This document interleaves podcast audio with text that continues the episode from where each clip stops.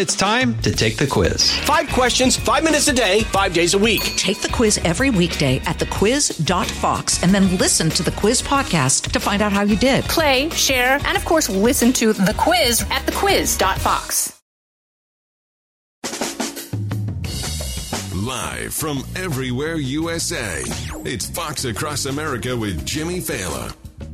Oh, yes, it sure is. And we are coming to you live from the greatest country in the world, broadcasting from the tippy top of the world famous Fox News headquarters in New York City.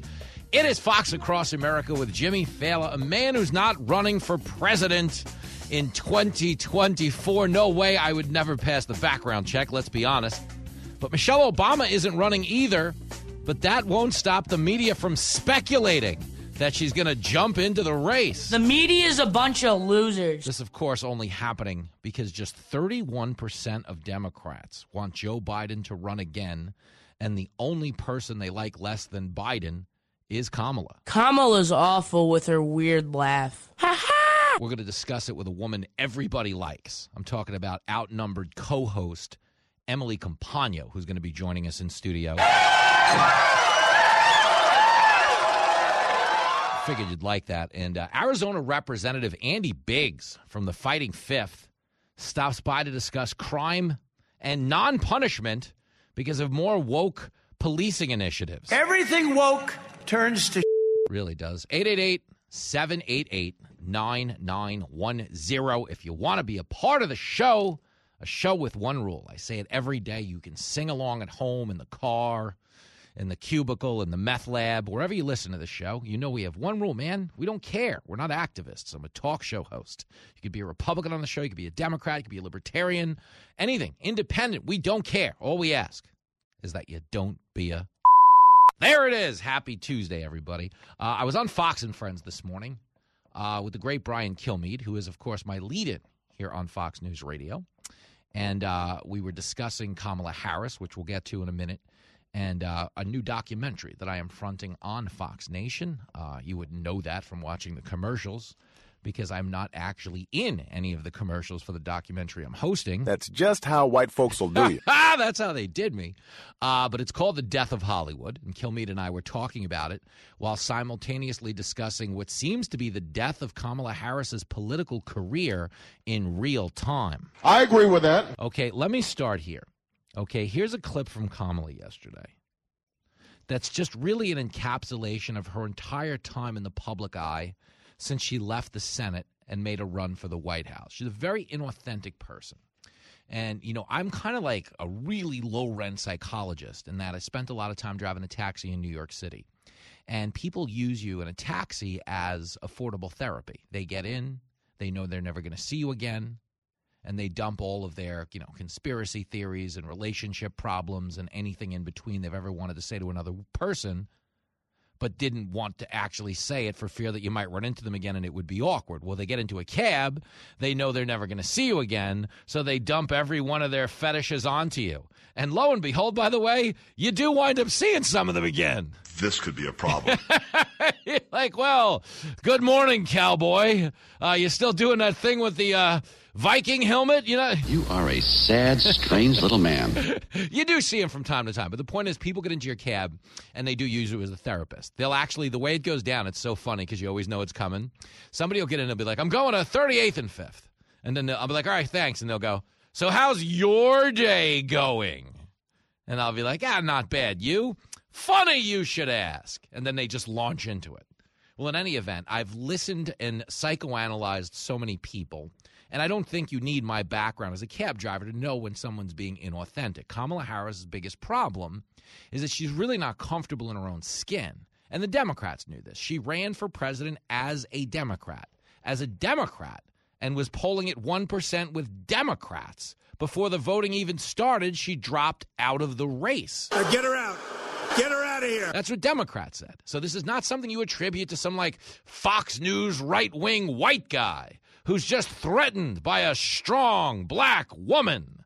Kamala Harris is not a strong black woman. I agree with that. Kamala Harris, for all intents and purposes, I wish her no ill will, but she's a clown. but here she is yesterday in another public facing event where they're discussing climate change, and she tells this, you know, glaringly untrue story about how she went home to her mommy as a kid and asked why conservatives were bad because she thought conservation was good and you know she is a fraud a phony a woman without a moral core a regular two-faced mealy-mouthed politician who swings with the wind. So here is kamala okay in arvada colorado making up a story about her mom. It's clip 20 i went home one day and i said well what's why are conservatives bad, mommy? Because I thought we were supposed to conserve things. I couldn't reconcile it. Now I can. are you stupid or something? you must have got manure for your brains. Seriously, what do you even do with that? When I was a little kid, I went home and I. And I was like, Mommy, why are conservatives bad? it's like Joaquin Phoenix in The Joker. I was saying this to Kilmeade this morning. Is it not crazy to look out at the world you're living in and know that Vice President of the United States is the only job you'd get hired for if you laughed for no reason in the middle of a conversation? Imagine you, you wanted to be the gas station attendant. It's a fun gig. You get to sell the scratch offs, move a lot of energy drinks, you know, heat up a c- couple of odd, oddly cooked and prepared hot dogs, whatever you do as a gas station attendant. I don't know. Okay. Fun job, though. I always enjoyed talking to them. They see a lot of things. They're like cabbies without the driving. I've always enjoyed a good gas station attendant. But would you honestly hire a gas station attendant? Okay, to represent your gas station. She walked in and you're like, Hi, you here for the job? I am. Ha ha ha! Ha! Do you have any Venn diagrams? I just love a big yellow school bus. All these weird things she volunteers in conversation, and it's the end result of her being really uncomfortable in her own skin. So you always see an emotion that doesn't match the moment. That's how you diagnose such a thing. We've seen a hundred clips. Every time I'm on Hannity, the lead in is some weird clip of Kamala lending an incongruent cackle to a situation that doesn't require it. And there's something off putting about it, there's something unnerving about it. You wouldn't hire that babysitter. Yeah, so we're going to go to dinner and a movie. Uh, and what are you going to do? I'm going to make the kids popcorn and ha ha ha! And I'm going to keep them really safe. Don't you worry. Ha ha! And the parents are going to be like, you know what? Uh, we're going to stay home tonight. No babysitter needed. Don't worry, but we got this ourselves. We're actually we're actually going to leave the kids. Uh, we're going to babysit them with a, a bottle of whiskey, a wad of cash, and some firearms. They'll be, you know, just let them. We feel safer. You know, that's the point. She's a sociopath, and that's why you're getting articles like the dead end article I'm about to share with you about Michelle Obama running again. If not running again, but they're bringing up the idea of her running again. Okay, Michelle Obama. Every time the Democrats are painted into a corner they're like, oh, well, you know, Michelle Obama could run. She'd win this thing going away. no, she wouldn't. I have nothing bad to say about Michelle Obama. But what can she lend to this country in the way of leadership? That's actually some type of credential, other than making hundreds of millions of dollars as a former first lady and claiming that she's oppressed in this country. Sell crazy someplace else. We're all stocked up here. Michelle Obama is seriously, she's she's Meghan Markle if her husband had better credentials. That's who she is. I wish her no ill will, but Michelle Obama has used her platform at every turn to sell you victimhood.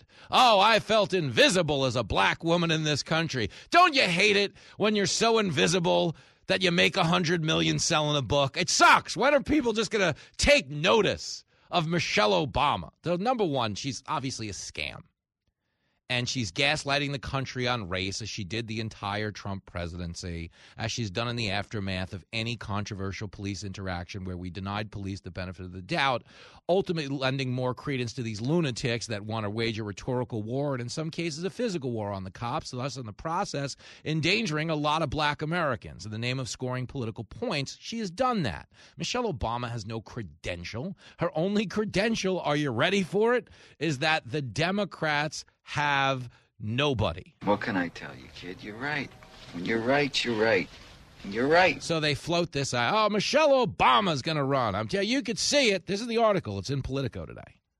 Okay, but let's start here. Okay, first of all, she doesn't want to run. She wants nothing to do with retail politics. The Obamas are living a life of spectacular prosperity.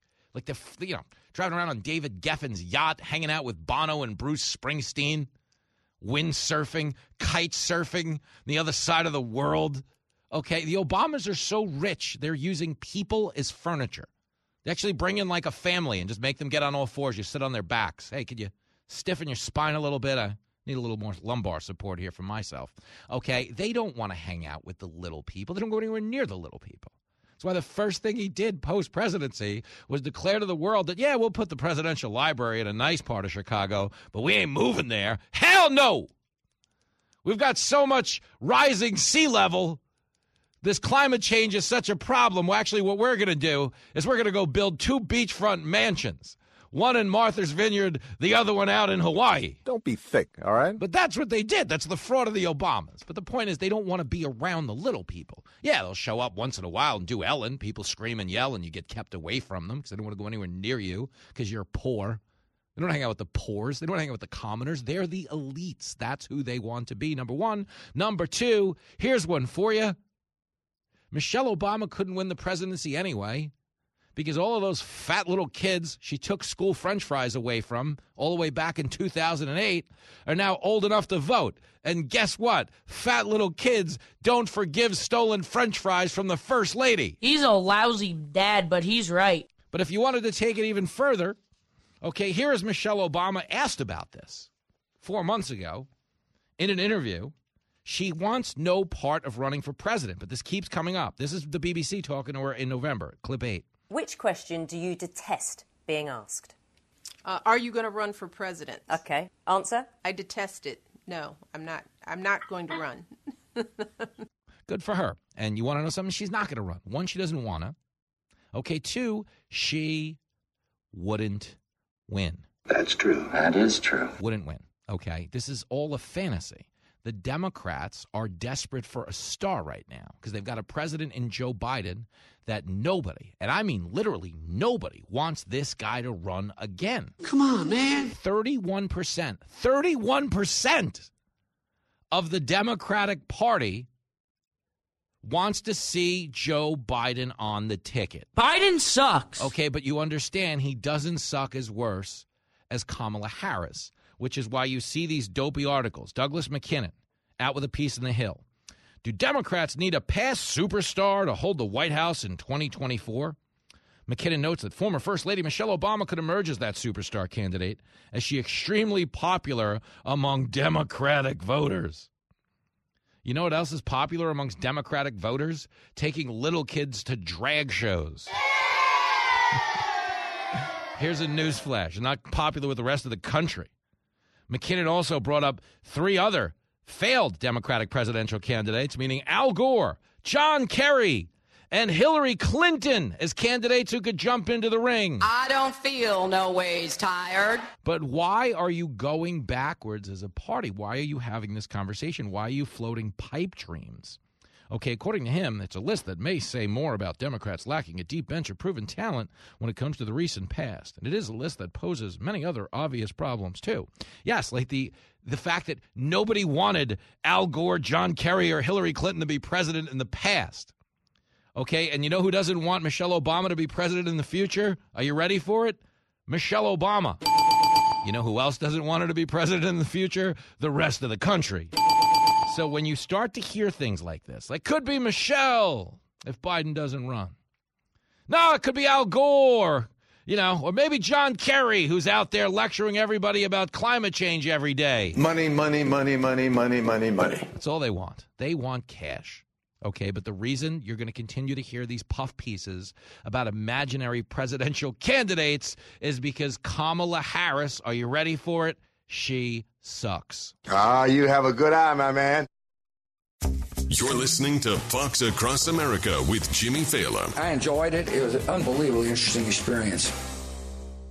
Hey, folks, it's your man, Keyshawn Johnson, here to talk about Angie, formerly known as Angie's List, your go to home services. marketplace for getting all your jobs done well. Now you might be wondering, what exactly is Angie? Well, let me tell you, it's the nation's largest home services marketplace, connecting over 150 million homeowners with skilled professionals to tackle any project, big or small. As a homeowner myself, I always have things I want to work on for my house, whether it's general home renovations or fun projects like putting in a pool. With over 200,000 pros in their network, Angie makes it a breeze to research, compare, and hire pros, ensuring every job is done well. Whether you're fixing a leaky faucet or planning a full kitchen renovation, Angie's got your back. And get this, folks. Angie's pros aren't just any old contractors. They're your neighbors, often running small businesses right in your community. Plus, they've been rated and reviewed by others in your area. So you know you're getting quality service. So why stress over home projects when you can turn to Angie? From finding the best price to scheduling a pro at your convenience, Angie's got you covered every step of the way. So get started today at Angie.com. That's Angie.com or download the app today to get started on getting all your jobs done. That's Angie, your trusted ally in home services. It is Fox Across America with Jimmy Failla. 888 788 9910 if you want a part of this shindig. We were talking about Kamala and the lack of options the Democrats have heading into 2024. One of the reasons Michelle Obama's name is being bandied about. Jeff is in Louisville, Kentucky. He knows things. Yo, Jeff. Good morning, sir. My man. Uh, just to be clear, you're driving. You're not on the Bourbon Trail right now, correct? I actually just finished a 11 and a half hour shift and I'm going home. Uh, good for you, my man. I just wanted to qualify your analysis because we certainly would have taken it if you were on the Bourbon Trail. We just want to qualify it for the listener. Uh, but what do you do for 11 and a half hours? Well, I'm actually retired military, and I drive uh, a truck now delivering delivering supplies to hospitals. Oh wow, good for you, man. Um, would I enjoy that job as an ex cab driver? Because I've always told Jenny my fantasy life is being like a trucker or a delivery guy, so I can get back on the road. Yeah, I mean it. It kills the time. okay, one way of looking at it. Um, well, listen, I spent enough time driving in New York City traffic that I wanted to kill myself. So killing the time doesn't sound so dangerous. Um, well, go ahead every time I listen to her laugh, I want to kill myself. It, oh, no. you know, I, I go back to the vice presidential debate when she had with Vice President Mike Pence, and Uh-huh. she took a sh- Mike Pence in regards to how the country ran out of toilet paper under his watch. Mm-hmm. Okay, what has she done in two in in the two years that she's been in there? Oh, I know. I mean, nothing. She's done nothing on the border. She's ignored it. I mean, I hate to say it, she's collecting a paycheck for doing nothing. Yeah, she does nothing. Like you worked an 11 and a half hour shift. She has not worked 11 and a half hours since she got the gig. It's, you know, weird photo ops. She went down, if you remember, to the Northern Triangle and announced that to deal with the border crisis, they were going to conduct a study on the root causes of immigration, which they ultimately blamed on climate change. Could you imagine? Now, talk about your climate change real quick. Uh huh. Okay, so the trucking industry made a major jump a few years ago when a lot of these trucking companies started decided to go to uh, natural gas vehicles to get away from the diesel vehicles. Uh huh. So now we're being told that you better get ready to go to battery operated vehicles, which is going to cost over a million dollars per truck. Jeez, that's nuts. Okay, and you're only going to have about maybe a six and a half hour runtime on a full battery charge. So eh. what are you supposed to do? I was going to say, how is anything going to get anywhere? Okay, and not to mention, let's talk about the East Coast and the West Coast and the Gulf of Mexico. You have all these ports of entry for shipping containers. How are these ships going to be allowed into places like California, who's now, you know, they're not allowing any type of, you know, diesel or gas vehicles after what year is it? Yeah, t- How- 35. how- Yep. How do you allow the ships into the ports? Yeah, it doesn't make sense. The point is, they, they're regulating industries in the name of climate change, but they don't understand the industries and the economic consequences it's going to have on the quality of everything. You know, the only hope is that there's a real pushback coming before they really just cripple, you know, our actual chain of distribution, our supply chain. But Jeff, listen, your shift is over. I'm going to commercial break. Thanks for picking up part of my shift, brother. I appreciate it. We'll send thank you. We'll send you an overtime check. There goes Jeff, who summed it up very succinctly when he basically said We have people in Washington that don't know what they're doing.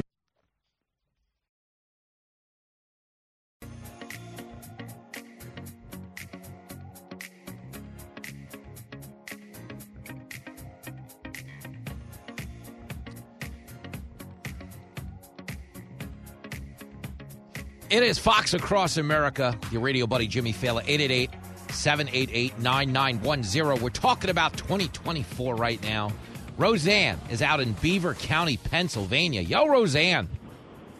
Hey, Jimmy. Thanks for taking my call. Of course, girlfriend. I, I know it was you. You had two options: either talk to me or clean up a train wreck down the road. Th- That's right, too. My brother's 1.9 miles from that thing, That is right crazy. across the highway in Pennsylvania. That is crazy. Is everybody doing okay? Yeah, he doesn't think it's a big deal. Ooh, okay. Well, So, listen. I don't know. So now it's out there. Everybody knows. My brother thinks it's not a big deal to him. Well, that's funny. I will tell you, I was coming back from uh, Seattle over the weekend, and I had a connecting flight in Chicago, and I spent three hours at a bar with a guy from East Palestine who had just retired there, uh, which is so crazy. And he retired there because it was affordable, and he thought it was going to be uneventful, and he just wanted to be off the grid. He's like, I've been there ten days, and I'm leaving. so I don't know. He brought the drama with him. Yeah, I blame this guy. As a matter of fact, I gotta I gotta call up that airport bar. I think I think we know who our culprit is here.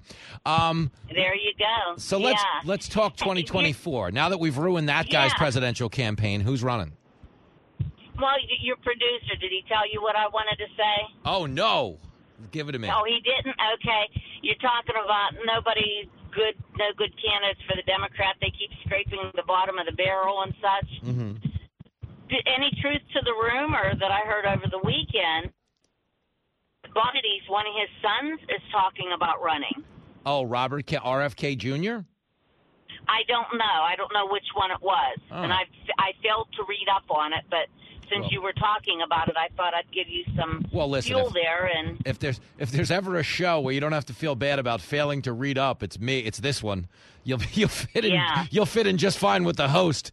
Um, I listen. The truth is, the reason they keep bringing up big names like a Hillary is because of fundraising. A Hillary or a Michelle Obama. she's too old. Well, Don Lemon said she's old. She, she, she she's run. past her prime. That's funny. She's well, past her prime. I can't believe none of you said that whenever that all came up. That what about Hillary? he was well, here's the truth. They- Right? yeah, no, you're spot on. They they they talk about you know big names because you can't do this in the Democratic Party without major league fundraising, and they need a big name. Like if Biden drops out. Uh, because there's going to be a money vacuum and they're going to have a shorter runway than they traditionally would. But here's my guess. This is all I really know for certain, Roseanne. Behind the scenes, the Gavin Newsoms of the world, the Pete Buttigieg's of the world, the Hillary Clintons of the world, and to some extent the Kamala Harris's of the world are making preparations to run on the off chance Biden doesn't. And that, that doesn't Ah. that doesn't mean he's not gonna. It just means that knowing he's 80 years old, anything could happen, and that he's not terribly popular. These people all want to be president, so they never stop prepping for the gig. Does that make sense? yeah, but So- oh, gag me. Yeah, yeah. you're like you're like. How about we go back to that train wreck instead? That was more pleasant. Um, That's b- better better information there. Then we then we might get Pete Buttigieg or Pete Buttwipe, as I call him, back there. well, listen, it's one of the nicer things the people from your area have said about him in the past month, so we won't hold it against you. uh, Roseanne, I love talking to you, girlfriend. Let's do it again soon, okay? Okay, love you. You too. See you soon. There she goes, the great Roseanne in Beaver County, Pennsylvania. Uh, you know, there's so many names bandied about. You know, I heard Newsom last week again. And here's the truth Gavin Newsom absolutely, positively wants to run for president. Oh, my goodness gracious. That's why he was picking so many fights with Ron DeSantis. But they ultimately didn't end well for him because, as I say all the time, you are what your record says you are. Okay?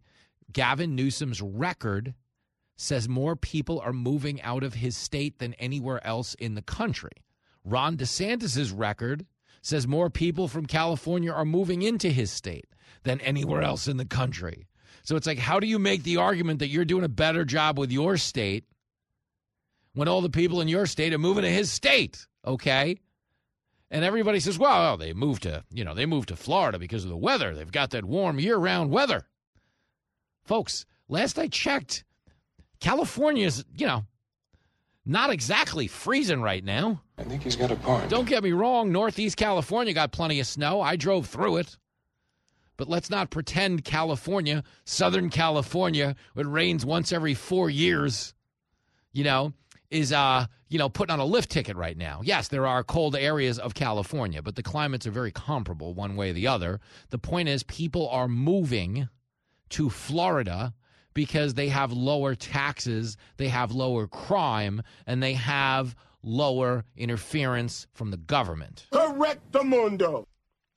But, you know, whether or not Newsom gets in, we don't know. DeSantis is getting in 1,000 million, billion, trillion percent. Like the guy is going to run.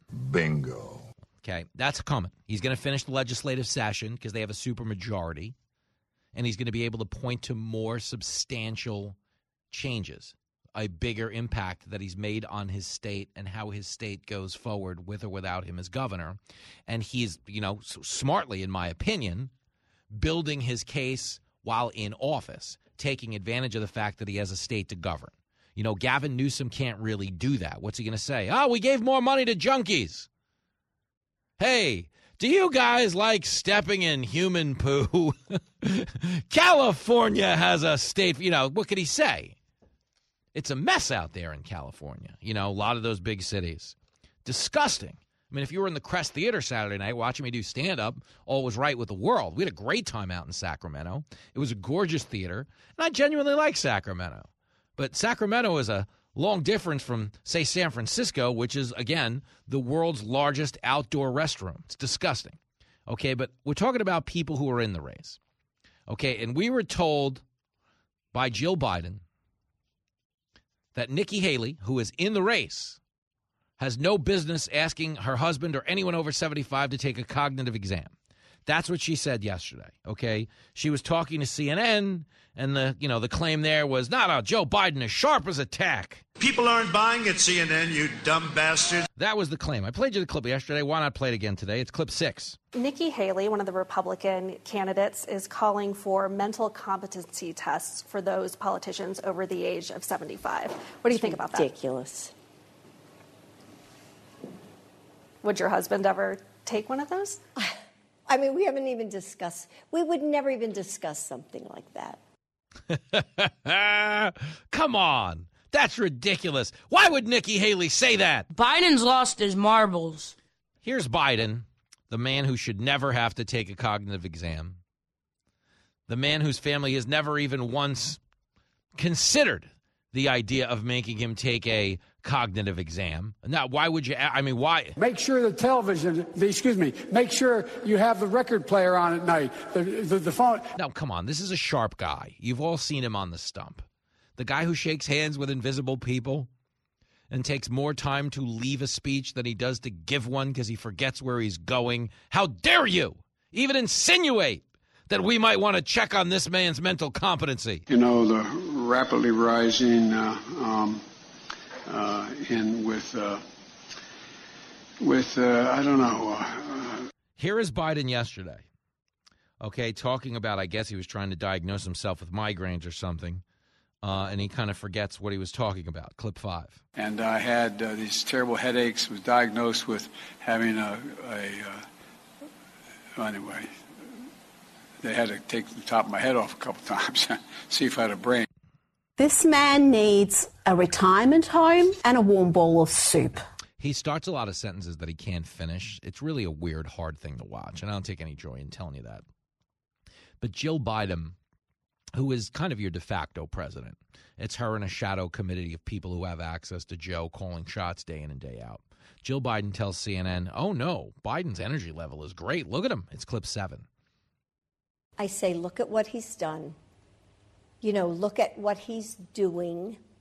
Look at how um, physically he's got the good bill of health from the doctors to his physicals. But how many 30 year olds could travel to Poland, get on the train, go nine more hours, go to Ukraine, meet with President Zelensky? Morning. His energy level, his level of passion. So look at the man, look what he's doing, look what he continues to do each and every day, and make your decision. It's up to the American people. Oh, shut up, woman. How many 30 year olds could travel to Poland, get on a train, take it nine hours? Um, all of them? What are you talking about? His energy level, his level of passion is what she says. I'll lead an effective strategy to mobilize true and international effort to pressure. Dude, the man is making up words. Joe Biden is the only president in the history of the United States that has made a sign language interpreter shrug. shrug. I don't know if that's not a word. Tell me what sign you made for this. I'll lead an effective strategy to mobilize true and international effort to pressure. The, you know what sign the sign language interpreter made? He pulled a flask out of his sport coat and took a long pull of whiskey. That's what he did. We have a president that is clearly not all there. And you know they're in a desperate spot, not just because they're talking about old people, you know, former candidates who could raise money, like a Hillary or a John Kerry or a Michelle Obama, who again is no way in hell going to run. Tell them like it is. Okay, but you can tell they're desperate because of how vicious their attacks are already getting. Ron DeSantis isn't even on the ballot yet. Here is Michael Beschloss. He's an MSNBC historian. He's a presidential historian Okay, he has a side hustle as a presidential historian. His full time occupation is clown. Okay, Michael Beschloss, if you remember, when Trump got caught with classified documents at Mar a Lago, he was the guy who tweeted a picture of the Rosenbergs, the couple that was es- executed for espionage back in the 50s. Okay, he tweeted a picture of the Rosenbergs and suggested Trump should be, you know, executed for having classified documents as an ex-president. Lo and behold, we come to find out a few weeks later, Biden had those documents too. Oh, Did Michael Beschloss take down the Trump tweet? The answer would be no. I don't know. Did he suggest Biden should be executed? At? No. The answer would be no. No, he's a clown.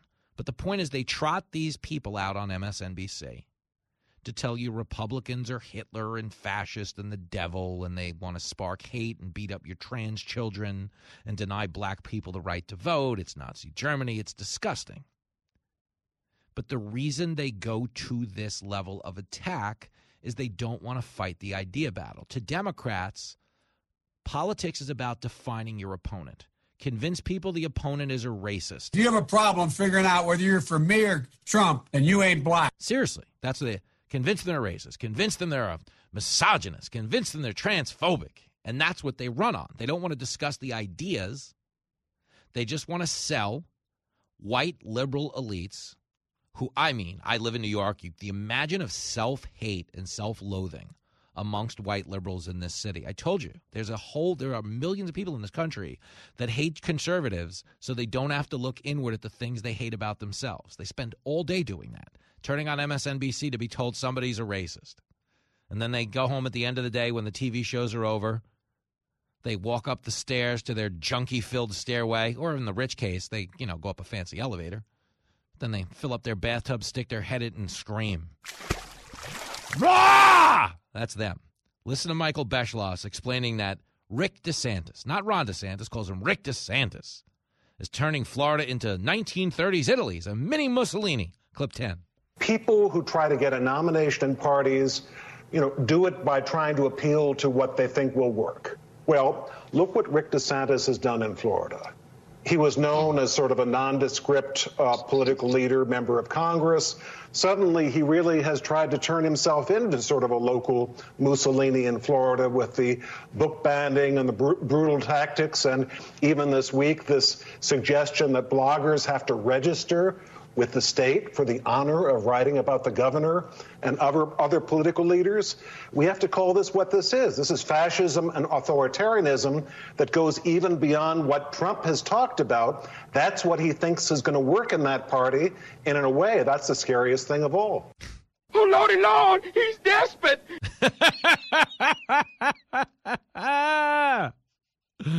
it's fascism. It's authoritarianism. That is a fact check false. But you understand this is what they've resorted to already. Like DeSantis isn't in the race yet. And he's Mussolini. Which means we're like literally like two months away from him being Hitler. He knows what he's talking about. That's the granddaddy. You know, they say you don't open with your closer in comedy. You don't ever open with like your biggest, craziest joke because you won't follow it the rest of the way. Well, for Democrats, Hitler's always the closer. So you can mark this day down. Okay, we are talking March the 7th, 2023. Michael Beschloss has established that Rick DeSantis is Mussolini. Okay, we are two months away. You mark my words. I'll be sitting here playing you a clip of him saying it's actually what's actually Hitler. This has moved its way up to Hitler because you got it. That's what you do. That's how you know you're making it as a conservative. That's how you know you're a threat to the Democrats. Okay, is when they start calling you Hitler. You know, like in the 80s you knew you made it as a band if Weird Al Yankovic parodied your song? You're like, wow, we're a big deal if there's enough people out there that know about us that Weird Al can parody us. That's a Republican. Okay, you don't like this type of language, but when someone calls you a Republican Hitler on TV, you're like,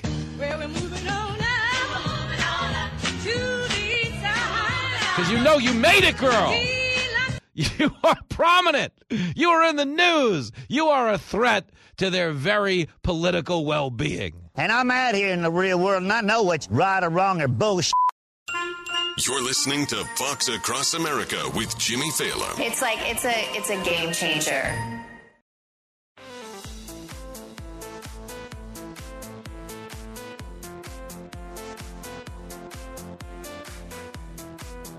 It is Fox Across America with Jimmy Failla. Broadcasting live as we do from Fox News headquarters in New York City. World's on fire. We're just roasting radio marshmallows, trying to keep the mood light. Everybody's, you know, everybody's fired up right now. You look out at the state of things in this country. And, I'm as mad as hell, and I'm not going to take this anymore. Well, I did get a laugh yesterday. Here was Pete Buttigieg. He was doing an event with Hillary Clinton, and uh, he called her a trailblazer after she called him a trailblazer. Uh, neither one of them wanted to tr- bla- blaze a trail to the Midwest. She wouldn't go to Wisconsin, cost of the 2016 election. And of course, it took Donald Trump going to East Palestine to get Pete Buttigieg to actually stop filming fake climate change videos and pretending to breastfeed babies. Pete Booty Judge is pathetic. But here he is calling Hillary a trailblazer. Clip 12. Yeah, I mean, again, I'm, I'm humbled to have a word like trailblazer used when I'm sitting next to you and knowing all the cracks you put in that glass ceiling. You don't have a clue. the only place she blazed the trail was down to Hooters to get Bill out of happy hour. I believe that together we can make America great again. But she's out there. Why? Because she's trying to keep her name relevant in the media because she knows there's a really good chance Biden isn't going to run, which means Hillary could get back into this and give it a third shot at the White House that would undoubtedly end with her once again howling at the moon.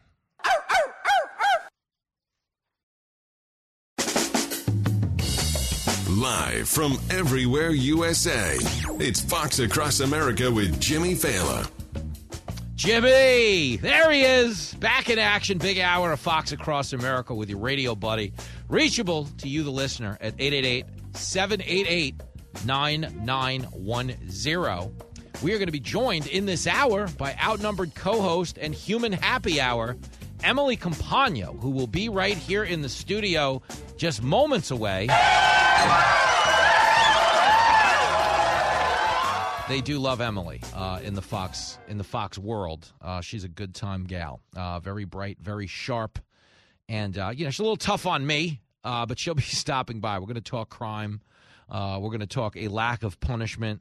We're going to get into this insane debacle down in Atlanta where 35 Antifa protesters were arrested and detained for doing what? Attacking more police facilities. Guys, I got to tell you this really quick. It's not a political discussion we're about to have here. It's just a human, common sense, basic, we're all in this together thing. Okay? We need the cops. Okay? There's no world where we can do this without the cops. That is correct. So understand every one of these people that's out there just attacking cops for the sake of it. Oh, they're racist. Does anybody have any data that tells us cops are racist? Put up or shut up. They can't. They can't do either. They can't put up because the stats do not support the fact that cops are killing, shooting, or detaining other ethnicities more than they are white people. That's number one. But number two, the cops in most major municipalities around the country are now minority majority. So while Democrats like to attack the cops as this good old boy white guy network, okay, when you look across the country at major cities, the cop the majority of these police forces are comprised of other ethnicities. Other ethnicities that have the same human needs as the white guys. Okay, because we're all the same thing. We're just people, man. Okay, and there are people who want to protect the community that are willing to risk their life to do so, that watched movies growing up as a kid and empathized and identified with the hero. But this anti cop narrative, it's all emotion and it's all garbage. You know the old adage when you have the facts, pound the facts. When you have nothing, pound the table. Okay, when it comes to racist police, the people attacking them are always pounding the table. You are correct, sir. Why? Because they don't have any facts. That's where we're at on this. So I want to talk about this really quick. Okay, let's get some takes. Here's Atlanta's police chief, uh, Darin Schierbaum. If you're listening on Extra 106, I know you're more familiar with the story than we are because we did not dive into it yesterday. We had a little bit of a track meet on the show, but we love the station. We love the area. I look like I get paid in Waffle House. What kind of friend would I be if we didn't dive in on this? But let's talk about the Atlanta police chief, kind of summing up what went on down in Atlanta, clip 18. Uh, a group of individuals that had previously been attending an event uh, not too far from the new site of the Public Safety Training Center uh, left that location and moved uh, toward the training center site, uh, armed with fireworks, uh, rocks, Molotov cocktails, and other device, and launched a coordinated criminal attack against officers that were at that location. the officers adjusted quickly to ensure their safety, held the position until additional officers arrived from DeKalb County, from the Georgia State Patrol, and then moved back in to make an arrest into, into the area. Okay. What in the wide, wide world of sports is going on here? I'll explain it to you. Okay. So Sunday night, they've got protests of a planned training facility for cops in the city. So they're over there putting together what will ultimately become, you know, like an, another police academy for all intents and purposes in terms of what they're going to do there. And at a time when they're telling us police are racist, police are using excess force, you know, police don't need, know how to interact with the public. They're now trying to burn down the very facility that would give police more training. That's stupid. Use your common sense. But you have to understand, just so you get it, okay? The people waging war on the police don't care about the toxic effect it has on society. This is not about making black people safer. This is about using this line of attack for the political leverage it brings them. Vote for us. We hate the cops. The cops are racist.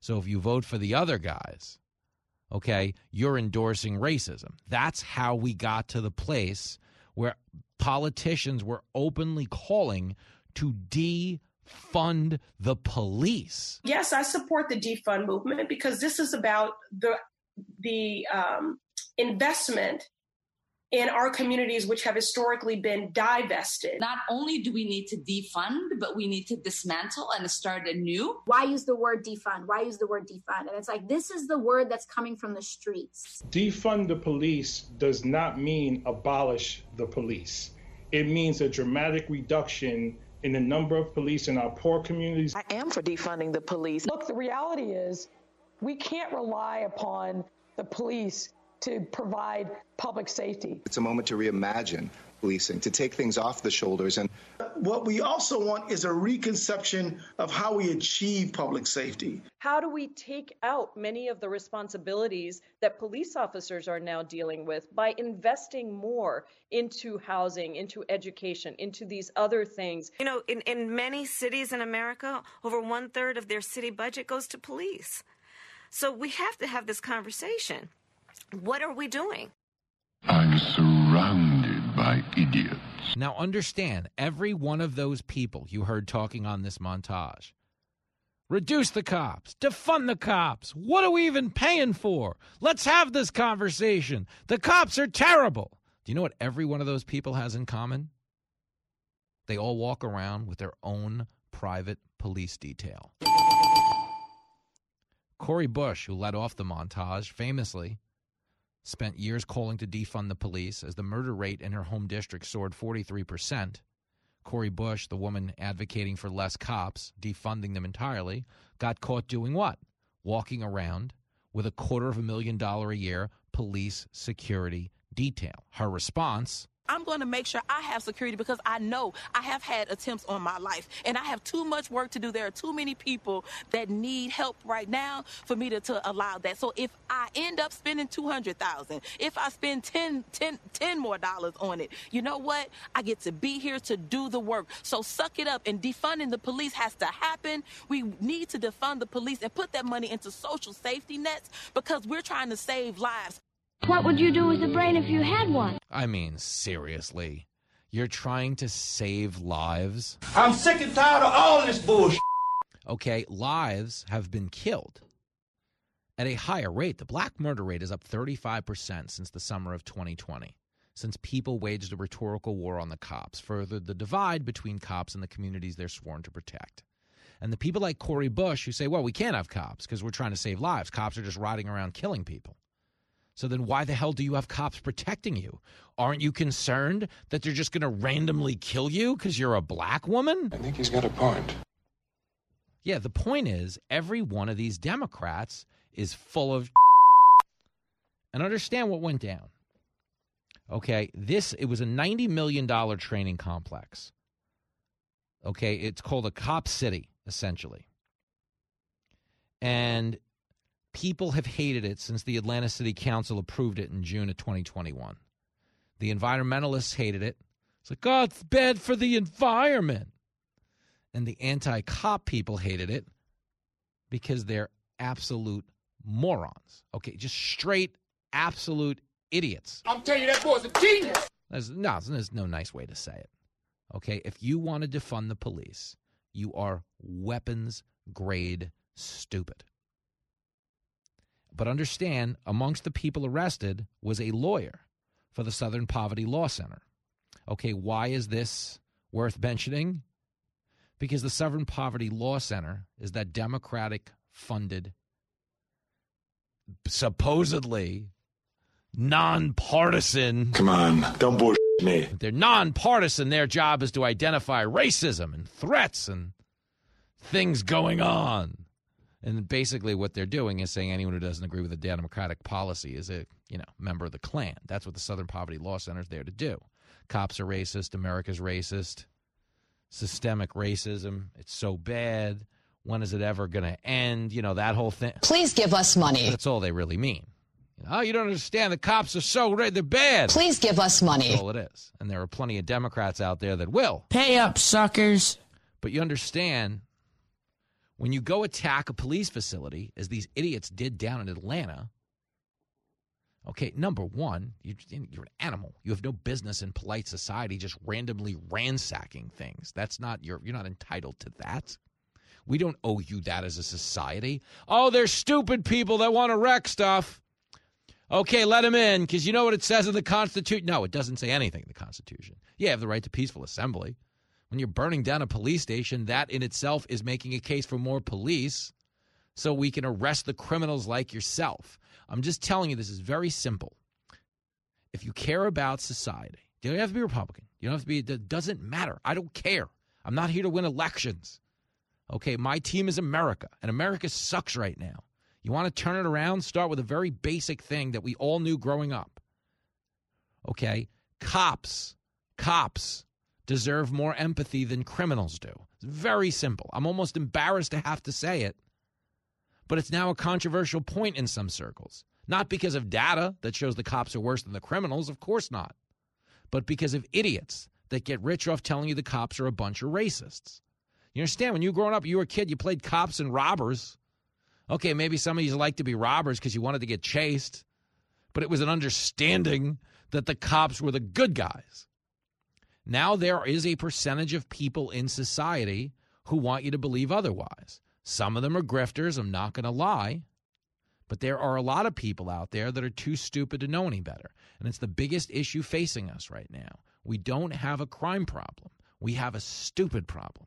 Stupid people voted for stupid people who got into office and now are trying to hold on to political power by telling you that the cops are a systemic threat to the well being of the black community. Do you know what the number one cause of death for a black man in America is? Another black man. And it's not because he's got a badge on, it's not because the cops are racist. It's because black lives don't matter to Democrats. The only thing they care about is black votes. Democrats just call everyone racist so they go along with their stupid ideas. You're listening to the show that Standard and Poor describes as Standard and Poor. I would say he's incompetent, but I don't want to do that because that's not nice. This is Fox Across America with Jimmy Failla.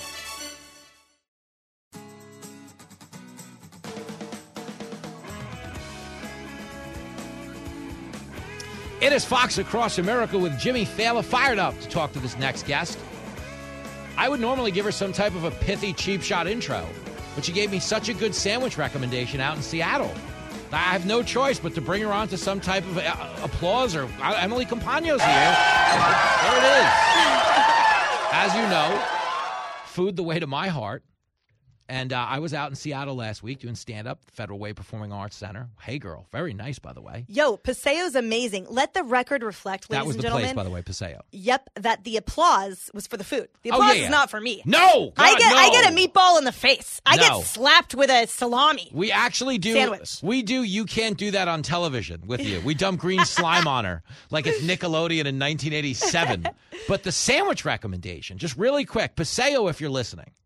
I mean, take a bow. Yo. It was a. It was. It was basically it's like Cuban cuisine. Yep, it's amazing. And you were right on First Street. Yep. So basically, everybody, I get this text from Jimmy, and he's like, "I'm in Seattle, food wrecks," and I'm like, "Say no more." Assignment understood. Uh-huh. And on the avenue that he was driving on at the time is this amazing, you know, sort of nondescript looking, essentially dive Yeah. sort of sandwich place. Uh-huh. Um, but that people like pilgrimage to, and it was because you were on. Were you on first near Yes, there, or did you yeah. have to go down? No, no, I was neither. Yeah, It and was it right like the best where the sandwich you've ever stadiums are. No, no, it was a pound for pound, the the best sandwich I've ever eaten, and I had roasted corn. It was glorious.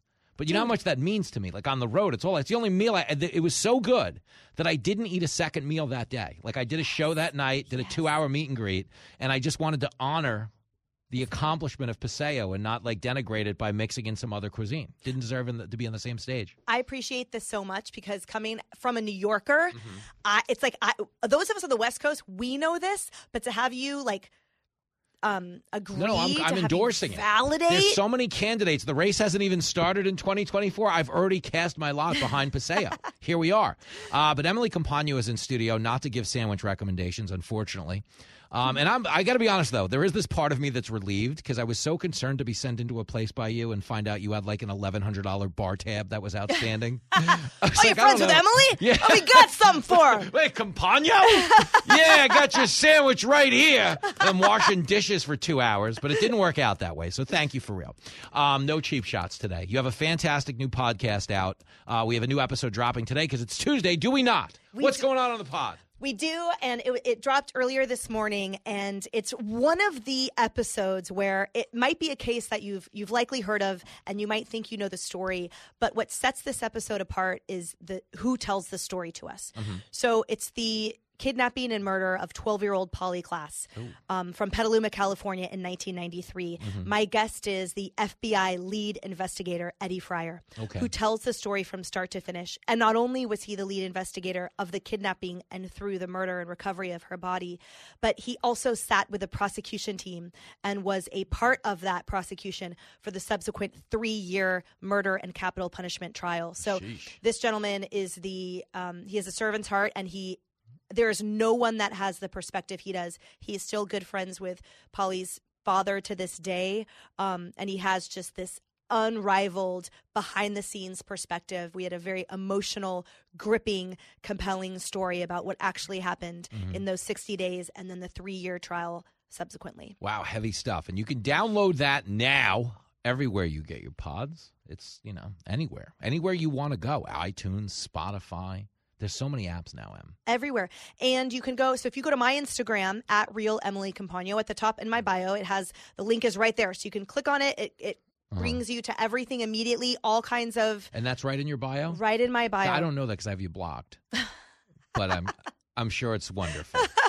I'm kidding. we Um, needed one cheap shot. I mean, I were we really going to do a radio Who would we be if we didn't have that? Can People wouldn't you- recognize us. So can I tell you, I was on stage in Seattle Friday night, and uh, you know, I was doing a Q and A, and you always come up all the time, but I had, I had brought up the fact that the only meal I'd eaten that day was a recommendation by you, and they cheered and cheered. And then I, yes, and then I but then I told them I went to Paseo, and they cheered and cheered. Oh my gosh! And then I told them how many expletives were in your text message because no one believes it. I'm like the amount of times I get called a fat f by Emily Compagno. I'm like, but folks, this is how passionate I am about food. I'm immune to that line of questioning, and I still took the recommendation.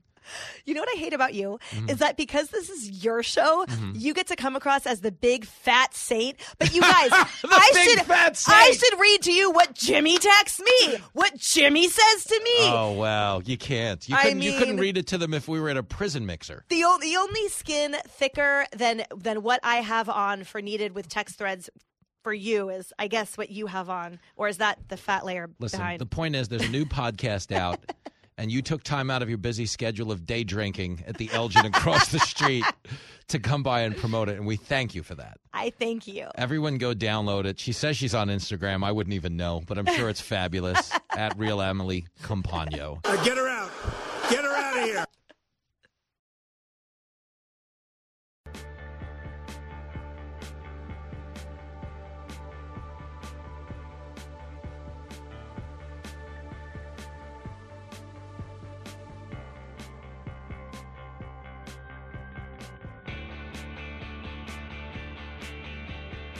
Gosh, give Emily Compagno one compliment on the show.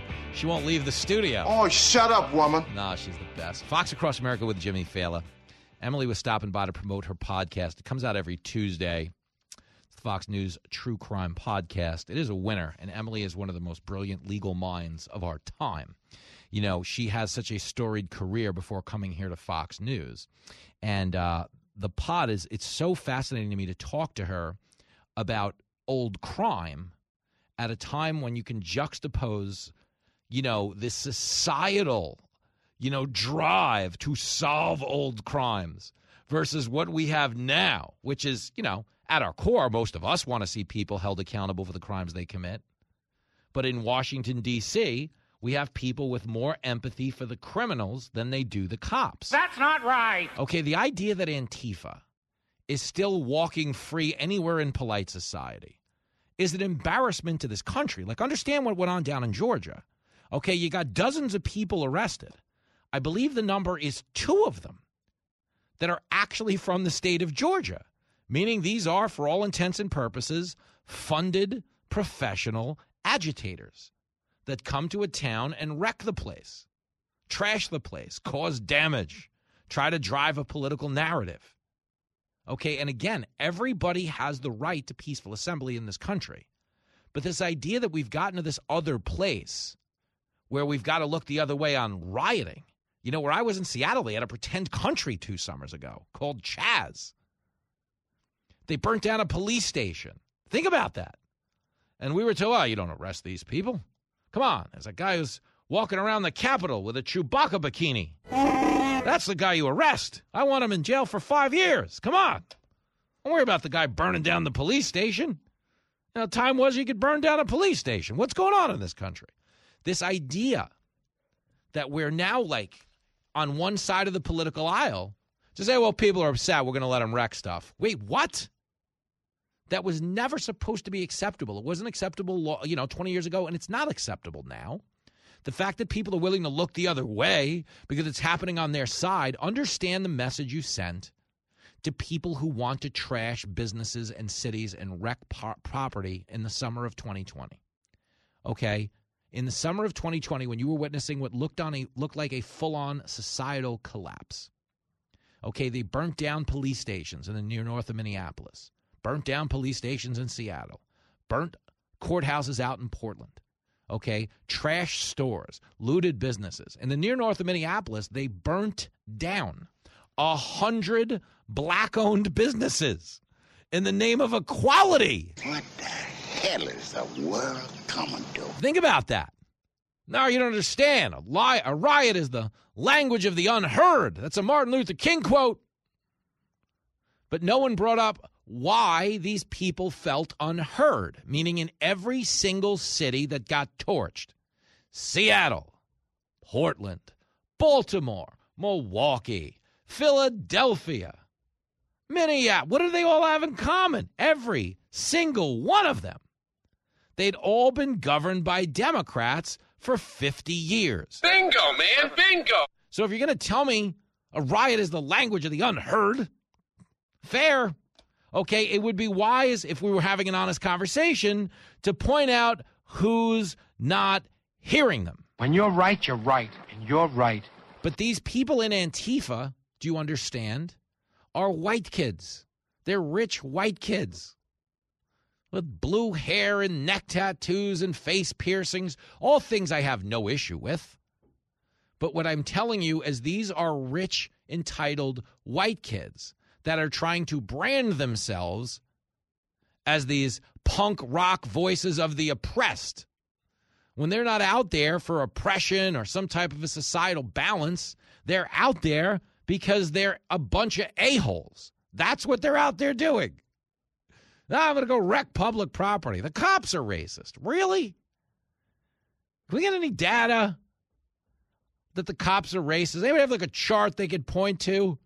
Some type of list of police interactions and which races fared the best and fared. Do we ever get that? No.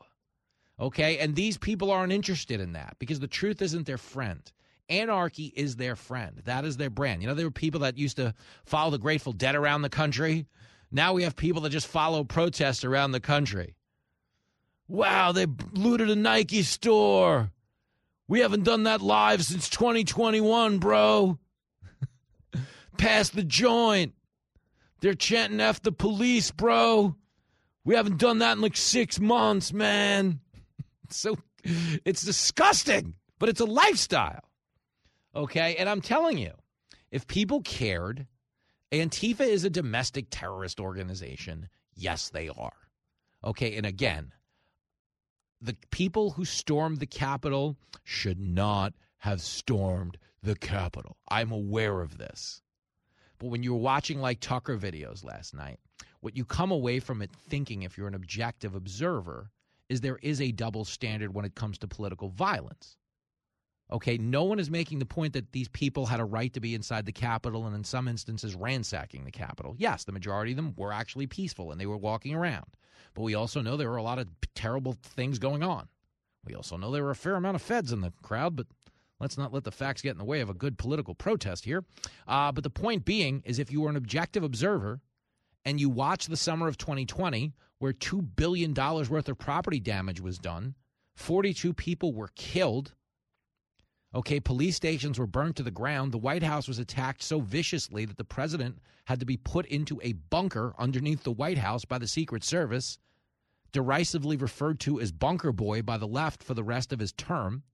Okay, you understand that we looked the other way on something a lot more vicious than January 6th. And again, that doesn't make January 6th okay.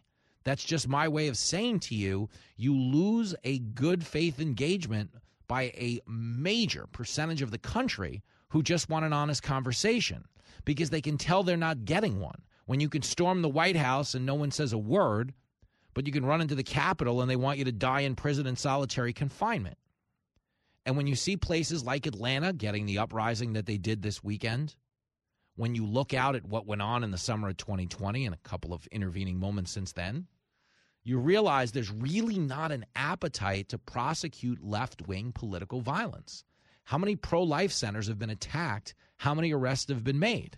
Have we made a bunch of arrests and attack on all of these pro life centers? The answer would be no. And Merrick Garland testified to as much last week when he was on the Hill. Okay, you can't you can't mess with a Democratic politician. And that's fine, you shouldn't. Okay, I'm not saying you should.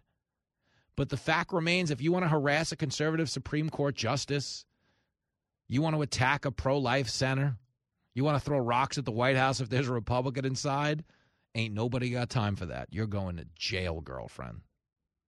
You are going to jail. You know what I'm saying? Excuse me. You're off the hook. You attack a Democrat, you got a big problem. And Antifa, the reason they're allowed to continue to exist is because they're doing the bidding of Democrats. Greg is in Oklahoma City. Yo, Greg. Jimmy. My man. You are the man. Okay. So regarding these protester arrests in Atlanta, and then looking back on all of the riots that BLM perpetrated on this country, um, so we're to understand that all these protesters just magically coalesced from different states in Atlanta at the same place at the same time. Mm-hmm. No, this is organized crime.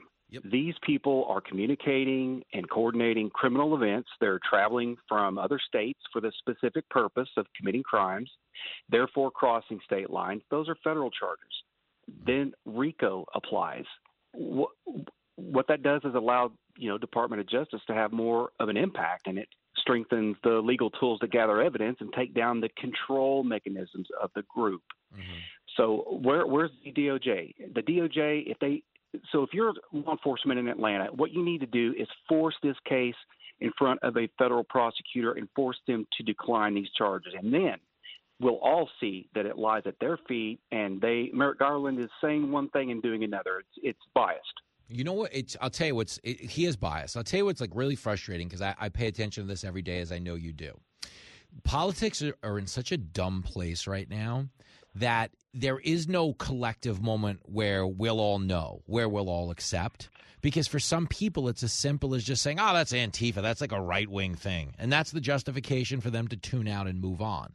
What I've really learned in like the last few years of doing this show, man, is most people don't want to think critically for three seconds if they can avoid doing so. Oh, the government wants us to do this. Okay, we'll do it. You know, Republicans say the government's wrong. Well, then I'm doing it because I hate Republicans. And it goes the other way in both parties.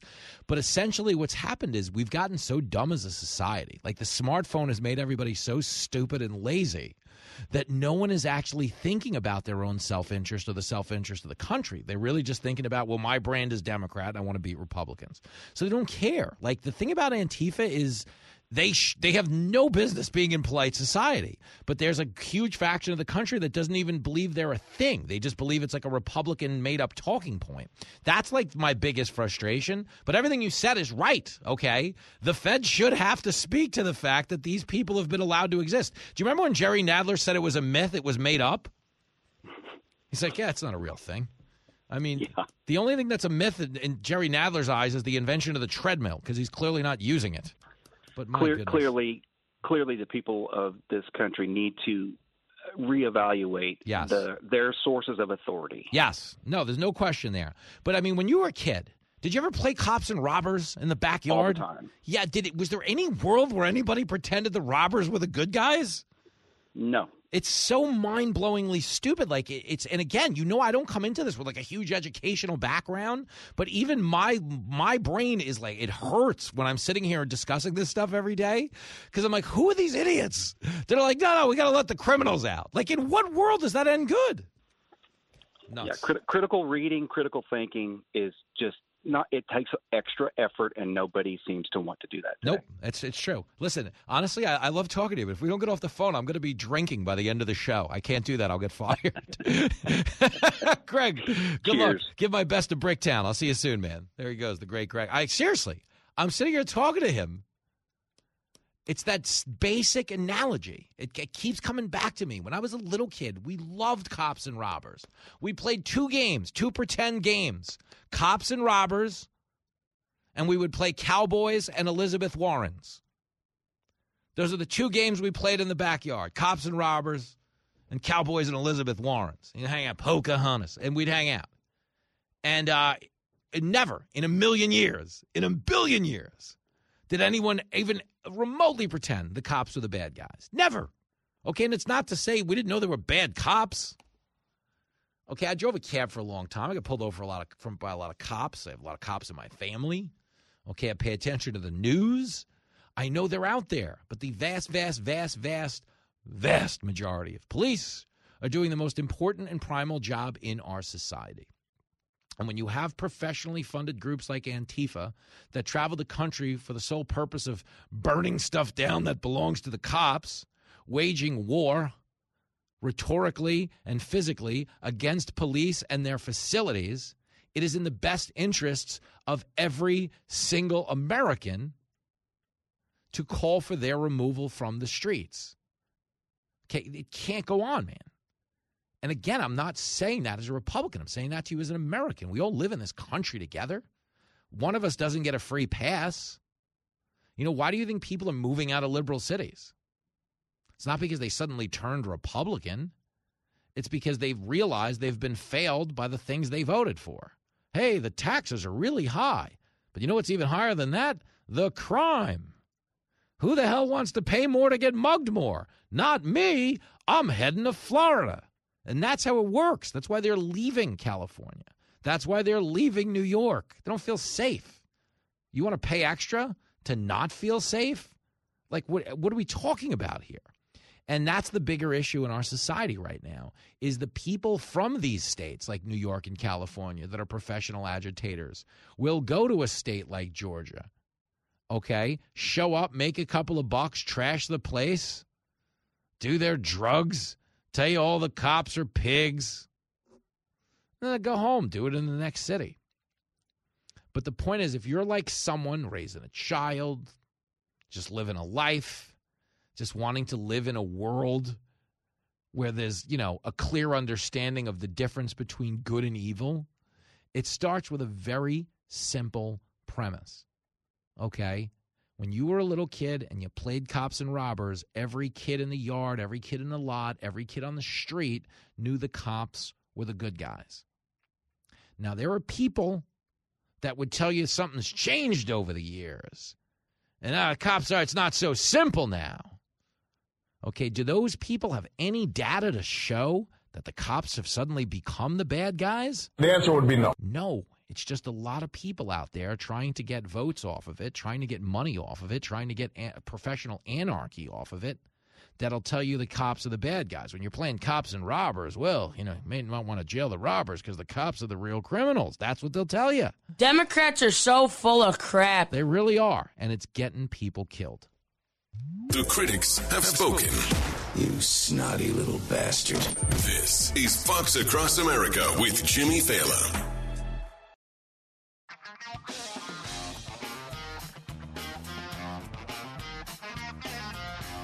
It is Fox Across America with Jimmy Failla doing the damn thing here on the radio. Sadly, two Americans that were kidnapped by the Mexican drug cartels yesterday, two of the four who were kidnapped have been found dead. Bill Barr, former attorney general, weighed in on Jesse Watters' prime time. Here it is, clip 31. I think we, we have to deal with this group like we dealt with ISIS. We have to use every tool. We have to use economic, we have to use uh, intelligence assets, military assets, and law enforcement. And we have to methodically dismantle these groups. And we have to tell the Mexicans they're either coming along with us for the ride uh, or step aside. We're going to do it by ourselves. Okay, that is former Attorney General Bill Barr. And, you know, regardless of whether we're taking an ISIS approach to going in and waging war on the cartels, who are as armed and as insulated and intertwined with the Mexican government as perhaps Mexico's own military, um, there's this other reality. The cartels are stronger than ever. And they're more flush with money and influence and power than ever. Why?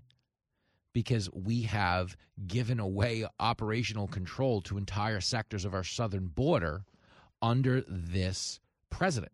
Okay, and understand that's a big problem. The reason the Remain in Mexico policy was so helpful to us at the southern border is because the cartels weren't able to assure people that if they got caught on American soil, they'd make it into the country. Remain in Mexico used to mean, oh, you're coming here for asylum? Okay. Well, if you get caught at the border, we make you remain in Mexico until your asylum case is granted. Could take two years, could take three years, but you don't get in right away. Okay. When the policy became anybody we apprehend gets processed and let in, that allowed the cartels to start charging people for safe passage into the country. Now, it wasn't safe by you or me standards. You might get sexually assaulted or beat up along the way. You might ultimately get killed if you didn't pay their bounty. But the fact remains, okay, literally millions of people have come here under cartel oversight and paid them money to do so because they wanted a part of our freedoms in this country. And lo and behold, that has made the cartels more money than the good Lord above. Live from everywhere USA, it's Fox Across America with Jimmy Failla. Well, well, well, would you look who's back in action? It's your radio buddy, Jimmy Failla. Jimmy! Jimmy. Big hour coming up. We got Andy Biggs, superstar representative from the Fighting Fifth Congressional District of Arizona. He's going to stop by to weigh in on what I have to, pound for pound, might be the dumbest thing I've read in a newspaper all year long. And I got to, you know, in that terms of that stampede of stupidity, it's a pretty competitive field at the starting gate.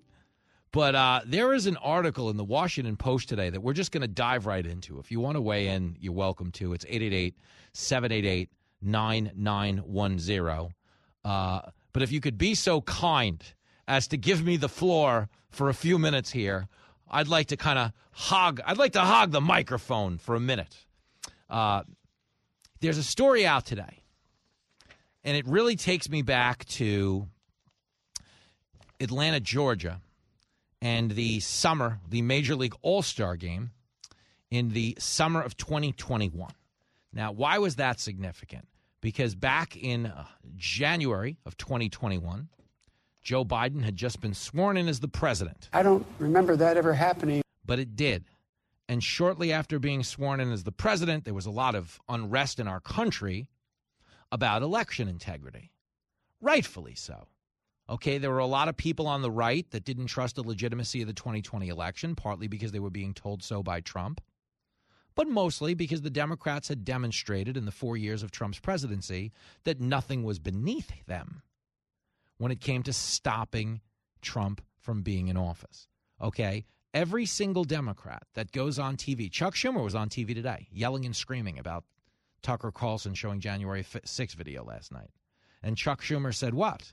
Well, when people lose faith in our democracy, when they question the legitimacy of our elections, then that's the beginning of the end of our democracy. Chuck Schumer is a clown. Because if Chuck Schumer was concerned about people questioning the legitimacy of our election, if that made them all insurrectionists, he'd probably have some pretty strong language for these Democrats. As I've been telling candidates who have come to see me, you can run the best campaign, you can even become the nominee, and you can have the election stolen from you. Do you agree that Donald Trump is, in effect, not a legitimate president? I think that there's no question that the process that elected him was not legitimate. The president elect, although legally elected, is not legitimate. Donald Trump is an illegitimate president. I think the interference, although not yet quantified, uh, if fully investigated, would show that Trump didn't actually win the election in 2016. So do you believe President Trump is an illegitimate president? Based on what I just said, which I can't retract. Trump knows he's an illegitimate president who got illegitimate foreign help. I mean, come on, man. This is total crap. Really think about that. So that's de- every prominent Democrat telling you the 2016 election was stolen. But when Trump turned around in 2020 and said his election was stolen, they were like, oh, hell no! You can't say no election is stolen. It's a threat to our democracy. But understand, if you're an objective observer, you it, what would the difference be between Trump saying it was stolen and the Democrats saying it was stolen? Because to be clear, you go, well, you know, Trump said the voting machines were no good. Oh, really? I continue to think that our voting machines are too vulnerable. In 2018, electronic voting machines in Georgia and Texas deleted votes for certain candidates or switched votes from one candidate to another. The biggest seller of voting machines is doing something that violates Cybersecurity 101, directing that you install remote access software, which would make a machine like that you know, a magnet for fraudsters and hackers. These voting machines can be hacked quite easily. You could easily hack into them. It makes it seem like all these states are doing different things, but in fact, three companies are controlling this. There are a lot of states that are dealing with antiquated machines.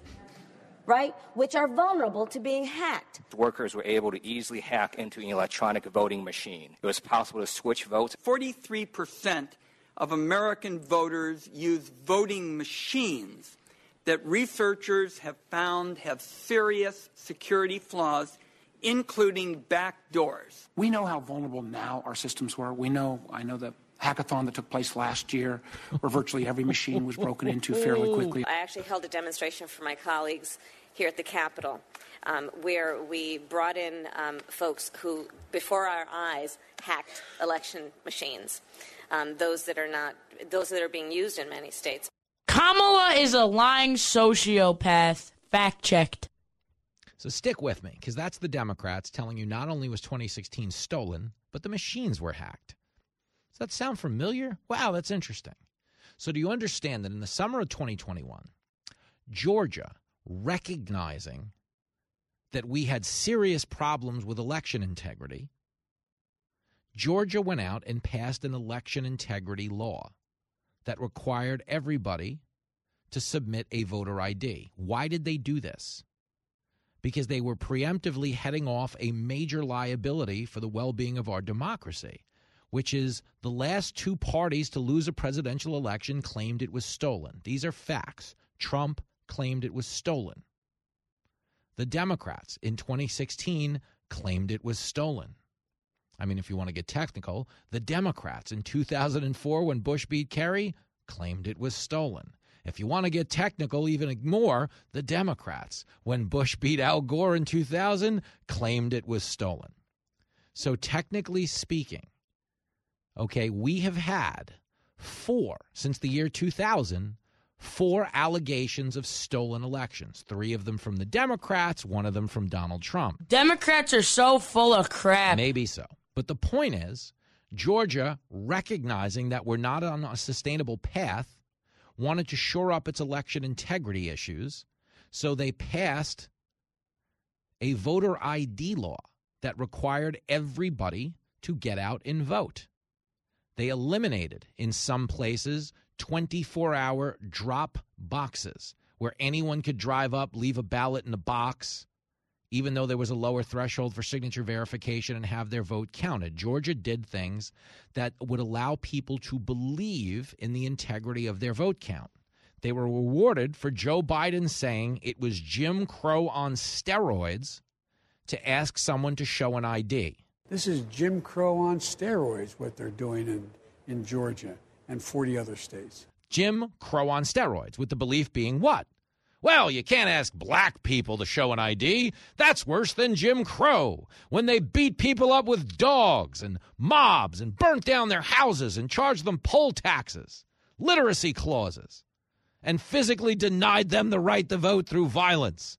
Joe Biden said with a straight face it was Jim Crow on steroids. I mean, really think of that. That is balderdash and hogwash and mm-hmm. But using that basis of attack against Georgia's voter ID law, they pressured Major League Baseball to move its All Star game out of the state of Georgia. Now, the Major League All Star game is $100 million in commerce in Atlanta, that a city that is the second biggest black metropolitan area in America, Atlanta. They took a black community under the false pretense of Jim Crow voter suppression and moved $100 million out of Atlanta into Denver, a city that was 9% black, run by Democrats. Now, understand they did this with no regard for the insane hypocrisy behind criticizing a voter ID law. Coca Cola criticized the law, pressured Major League Baseball. What does Coca Cola sell? Alcohol. What do you need to buy alcohol? An ID. Bingo. Airlines got involved. Oh, you can't ask for a voter ID. What do you need to board a plane? An ID. Bingo. Okay. Democrats got involved. Same people that were going to mandate a vaccine. Well, asking for an ID is voter suppression. Well, you need an ID if you want to get a vaccine. So is that not vaccine suppression? I think he's got a point. The whole thing was a scam. Point being, they gaslit America over fake racism. And they moved a Major League Baseball game out of Atlanta, Georgia. Now, I bring this up. Why? Because there is an article in the Washington Post today, writer for the Washington Post thinks baseball should try to screw Florida Governor Ron DeSantis over his policies. And they should move spring training out of the state of Florida. It's people with a dirty mind that think like that. You got 15 teams, okay? 15 teams that hold spring training in Florida. And what does that do for the local area? Brings in major commerce in terms of tourism, hotel revenue, restaurant revenue. If you know anything about baseball fans who go on spring training trips, brings in a good amount of strip club revenue. Hubba, hubba. But the point is, big money comes into the locale when there's a Major League Baseball team conducting its spring training events down there. But the Washington Post, okay, is asking for Major League Baseball to step in. Kevin Blackistone, opinion writer, wrote a column. Baseball can no longer ignore Ron DeSantis' culture wars. So, what we're going to do, we're going to screw the people of Florida out of literally a $100 million in revenue because the governor doesn't vote the way the Democrats do? Sell crazy someplace else. We're all stocked up here. He says Florida's showing a hostile approach to inclusiveness, which in some ways is being reconstituted by its current governor. And that's his take on the Parental Rights and Education Act that doesn't ban gay people. The Democrats called it Don't Say Gay. But what did it ultimately do without ever mentioning the word gay once in its six pages? It said it was illegal to discuss sex ed, sexual identity, with kids between kindergarten and third grade, something every parent in America should agree with. The overwhelming majority of them do. Okay, if someone wants to talk to your six year old about sex, they shouldn't be around a six year old. DeSantis taking a very common sense approach. It's no differently than Brian Kemp in Georgia wanting voter ID. If someone thinks you shouldn't have to show an ID to vote, kind of, I don't know, creates the perception that they might want to cheat a little bit. I mean, imagine we're at the Olympics and we got one country going drug testing, schmug testing. We don't need drug testing. What are you crazy? We're not having that. That's Olympic surprise. You'd be like, oh, I get it. These guys are using steroids. Correct the mundo. Okay, but here is a guy calling, as many liberals now will, for Major League Baseball to ultimately cut ties with another red state because they don't like their political views. Now, does this help any marginalized community? The answer would be no. No, not at all. Does it help any local mom and pop small business the Democrats purport to care about? The answer would be no. No, it's all about political power. But the reason I've devoted 19 minutes of this lackluster monologue to the opening of this hour is because the biggest casualty in all of this is baseball. Okay, people go to sports because they're supposed to be one of the last sources of common culture in this country, a place where you can put your political differences aside and spend two or three hours drinking a $22 beer, eating an overpriced hot dog, and cheering for a ball game. But now they're trying to take our last bastion of escapism and turn it into another political battleground. And that's the biggest liability to this thought process of all. Okay, the truth has already been killed, it's a casualty. They gaslit Major League Baseball out of Georgia, took 100 million bucks over to Denver and screwed the black community in Georgia. Now they're trying to screw all the communities in Florida.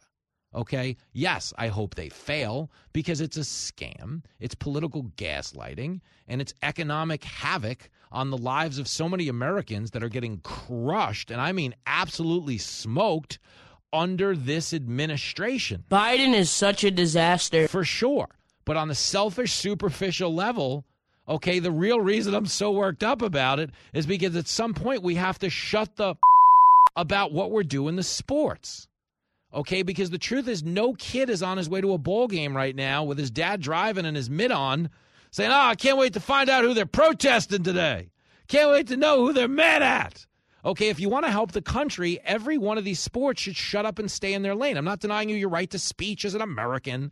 I'm just telling you that since sports has gotten injected into the political battlefront, we're more divided than we've ever been. So there's no way you can look out at the world of sports activism and tell me the country's a better place.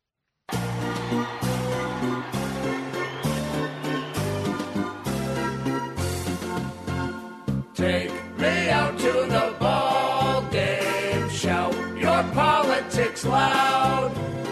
Boycott the peanuts and cracker jack. Cause the Democrats lie and smoke crack. So let's move, move, move out of Georgia. The Denver laws are the same. But it's one, two, three Biden lies at the All Star game. Okay, one more time, just the boys. Whoops, just the theys. Don't want to get canceled. Take me out to the ball game. Shout your politics loud. Boycott the peanuts and crack. You're hanging out with Jimmy Failla on Fox Across America.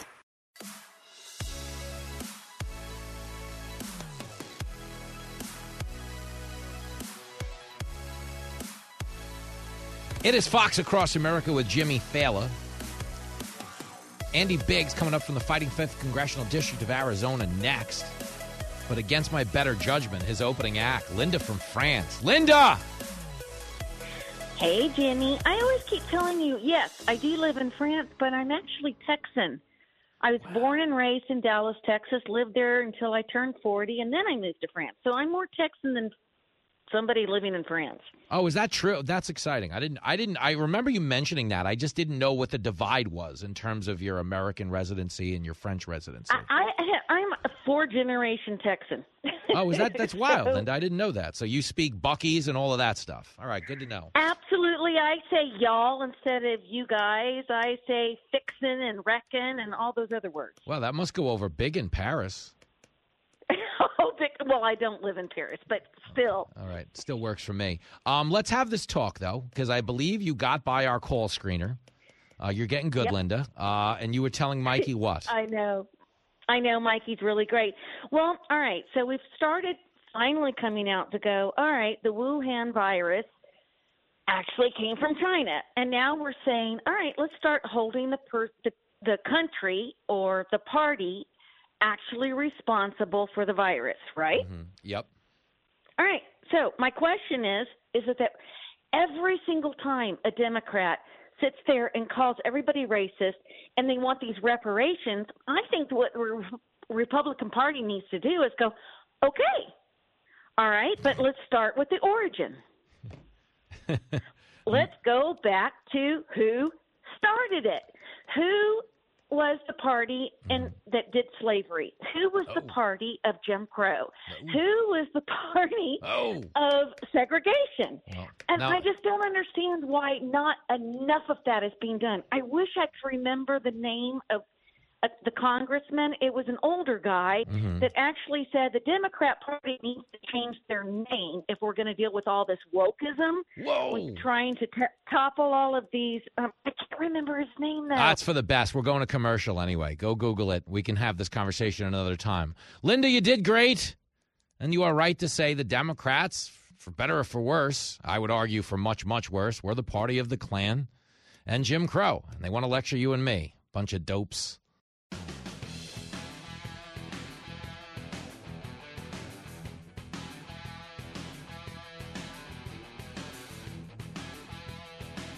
It is Fox Across America. the radio buddy Jimmy Failla. If you pay attention to me, my TV schedule, some of my running mates here at Fox, then you probably know that Kennedy and myself are going to be appearing in Mesa, Arizona on Saturday night, June the 10th. Not terribly far from where this next guest represents the fighting 5th Congressional District. Who knows if he's going to show up? Uh, we'd be honored to have him, but joining us now to RSVP, yay or nay, Representative Andy Biggs back on the show. Hey, man. Hey, it's great to be with you, Jimmy. You're going to be in Mesa. True story. Wow. Unfortunately, that's the day I'm getting my uh, back hair waxed. So um, don't know if I can make that. Uh. Good for you, Biggs. Well, listen, just in case you plan on showing up, we have left your photo with security at all the potential entrances.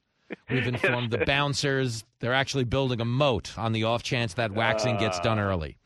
Um, will we enjoy a Saturday night in Mesa? Is that a win for the American people? Yeah, oh If- yeah, if we go? yeah, you will. It, it uh, it'll be warm. Yeah. it'll be it'll be warm, but uh, everybody will love having you. Oh, there you go. All right, good. I'll tell Kennedy. She's excited to go, and you know, Kennedy's a big fan, a, a big Biggs fan, as you know. Yeah, Um, I so- love Kennedy. Yeah, Yeah, we're mixing friends over here. Yeah, her and I are going on a tour of like 10 cities this summer. Um, just, you know, Saturday nights. Basically, we ran into trouble with our drinking tab here at Fox. We've got to go. We we got to settle this up. They gave us till Labor Day weekend, or we're out. So we got to make some money. You know what I'm saying? Oh, absolutely. Here's the problem for you: not much drink, drinking going on, on in Mesa on Saturday nights. I don't think. Is that what? Yeah, it's a dry town. Is that what you're telling me? It you. might be, might be. At least, at least in my circle, it is. So. Well, there you go. Oh, You're a model citizen, Biggs. Well, I have been informed that another way to supplement my income would to be writing papers on behalf of Dr. Fauci declaring that COVID occurred naturally. Uh, have you looked into this lucrative market of employment? the only one making money on that is Dr. Fauci himself, my friend. He's the he's the only one. Uh, how how did that happen? I mean, uh, how did we move from from a uh, a pangolin? Is that what that is? A Yes. pangolin in a wet market to um, uh, a leak. Uh, right there uh, from the Wuhan lab that uh, turns out looks like we, we might have been funding gain of function research there. And Fauci uh, d- had no clue, no idea it could have come from there. Couldn't have come from there. Had to be from a wet market. No, brother. for sure. Arizona Representative Andy Biggs is on the line. Is it as simple as knowing that we were funding this sort of research and they didn't want it getting out for the obvious backlash that would ensue? That that they you know does it read to you? I guess I'm asking like they had a very simple motivation here in spreading this natural occurrence theory.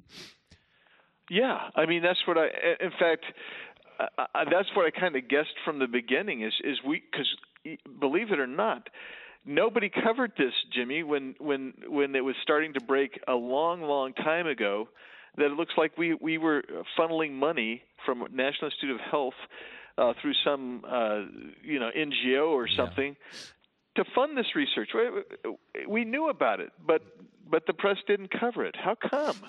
What a racket. Well, that's the you know that's the part I think a lot of people find so infuriating, man. Is it's common cause to know if China is screwing us over because if they're screwing us over, it, it's not like it affects one party; it affects everybody, you know. But nobody really had that interest because I think obviously it being an election year, you know, I think history will show that the truth wasn't really as important as the political currency to be gained you know, from saying, you know, Trump was being racist and they were mismanaging the pandemic and how dare we even look into this. But do you know I have montages, okay, that I play on the show? They're three minutes long of literally every media entity on earth calling it the Wuhan Chinese coronavirus till they just stopped on a dime in May of 2020 and were like, hey, it's racist to say that. So. I, it's it's frustrating to me because I think we're living in a post common cause world, meaning there was a time in this country where certain things were caused to band together. You know, I was in New York uh, in the aftermath of 9/11. No one ran into the towers asking who you voted for. They were just trying to help people. But are we on on some level past common cause? Yeah, oh, yeah, I think so, and I and I think the 9/11 uh, incident, that the terrorist attack, it wasn't just an incident; it was an attack on the United States of America. I think that was the last time I can remember, and that was the first time in quite some time that we saw the country come together. Mm-hmm. And now we have this. Uh, it's it's actually gone even worse. I'm afraid, Jimmy. It's it's it's you know, hey, look, you know, I can't talk to you on the floor, Andy. Uh, you're a you're an insurrectionist, Oh, and uh, you know, I can't talk to you on the floor, even though. Uh, would you sign on to my bill and support what I'm doing on the floor of, of the United States Congress?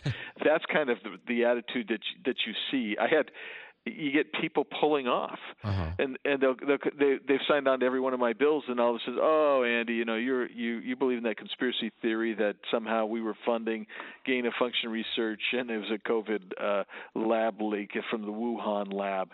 No, I can't. I can't really sign on. Uh-huh. How, um, how do you know. I mean it's absurd, but let me ask you this. How do people reconcile the idea that if you raised questions about the 2020 election, you're the devil, but they openly declared that 2016 was stolen for 4 years? Does any like how does that work? Uh, well, in in the world of Never Never Land, that works perfectly because look, Jimmy, they're still talking about 2016 was stolen. That it, we never should have had Trump. Uh, you know, he was this uh, he was this guy. They, you know, and the Russians uh, uh, manipulated the election, and the, there was election fraud. How come? How come you can say that when you lose, but you can't say it when uh, you know Yeah. when your guy Yeah, you loses? win. Yeah, Uh, when you win, you can't say when your guy loses. You know. Well, I think that's the double standard. I think that's why we have the issue that we do, you know, in this country with election integrity concerns in both sides.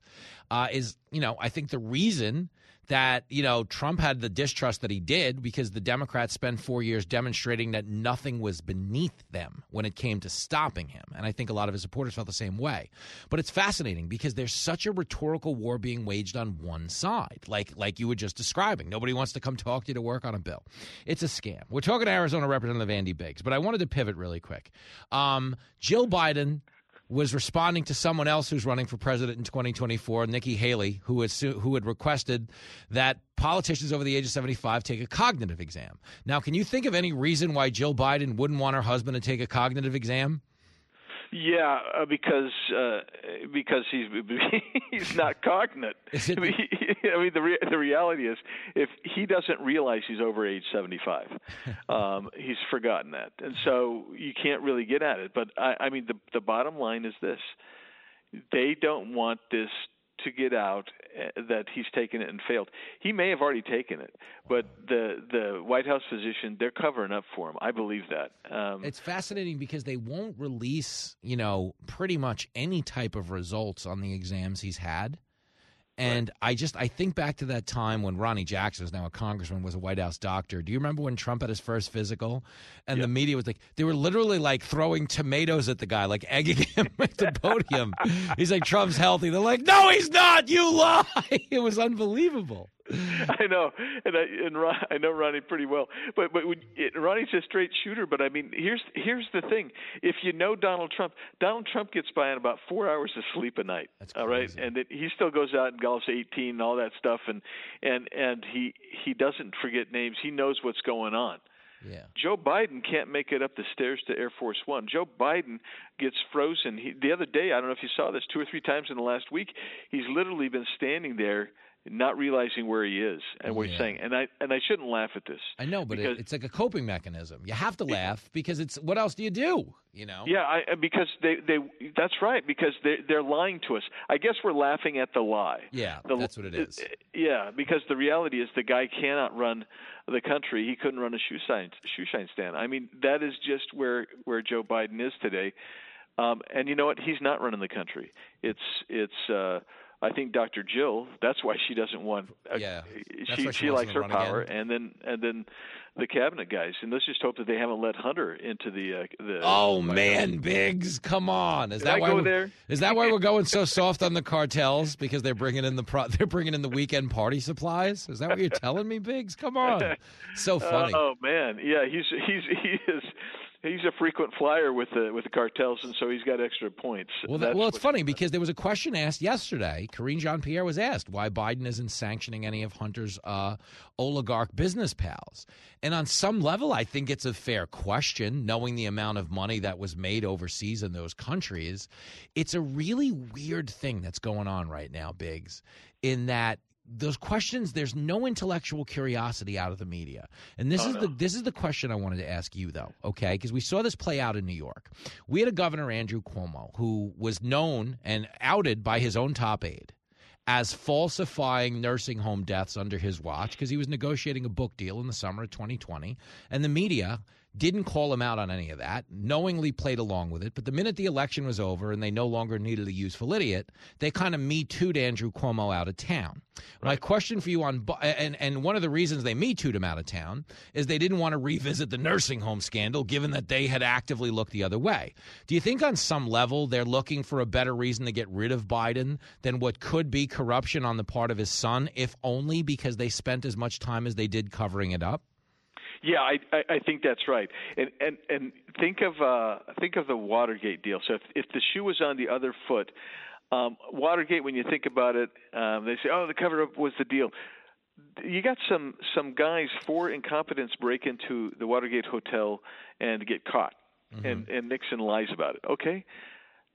Imagine how different that is than corruption buying access to the vice president of the United States and and maybe even to the president of the United States, not just from a, a you know a, a nation like Ukraine, which is considered the most corrupt on earth, or or even some Russian folks who is number two on the corruption list, but how about China, which is effectively a Cold War enemy? Um, why and, and the media has covered it up. The last thing in the world they want is for that to come out that they were complicit in that. So yeah, so they would rather say, well, he's he's got to go. He's just he's reached the age, uh, you know, he's going to have to he's going to have to move along that way or or find something else. They can't let they can't let it be corruption because if it's corruption, that is a, the scandal of of of the history of the United States. Probably Maybe the biggest scandal in the history of the U.S. when you think about it. That is crazy. Well, we'll yet to see if this takes down President Jill Biden.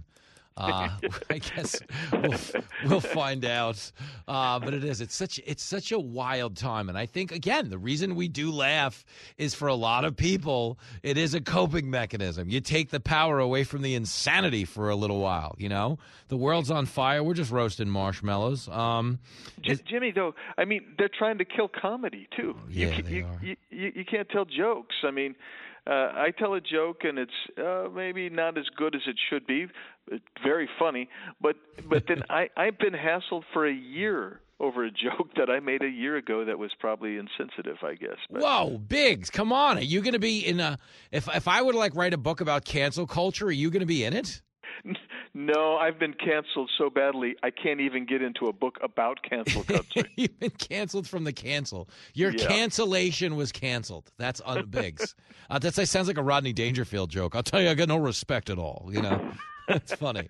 I went to a cancellation. It was canceled. I don't know what to tell you. Oh, it's so funny. Well, you're, you're always welcome here. Uh, and uh, if that back waxing wraps up soon, we'll see you in Mesa. Okay. You bet. And look, let me tell you, Uh, the song's true. I got friends in low places, and that's why I feel so welcome with you, Jimmy. Thanks, man. there it is. The Garth Brooks of Congress. Take care, buddy. The great Andy Biggs back after this. A show so good, it's frightening. I got scared. I dropped my hot pocket. This is Fox Across America with Jimmy Failla.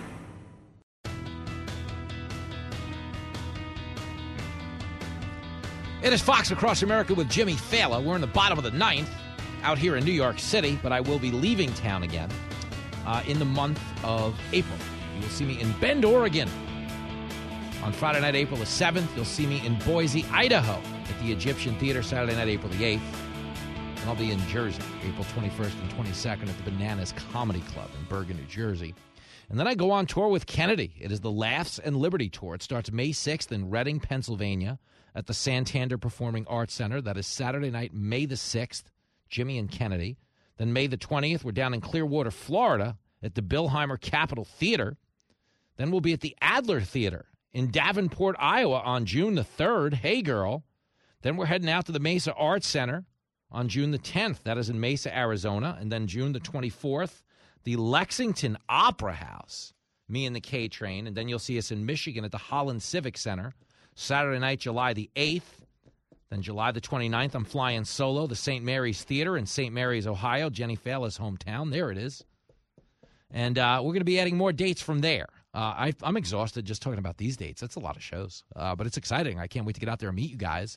And I'm never exhausted when the show's over, the show's going on. Our crowds are amazing. I said this yesterday. I will say it again today. If you were in Seattle or Sacramento this past weekend, this is for you. That was um, as much fun as I'll ever have doing stand up.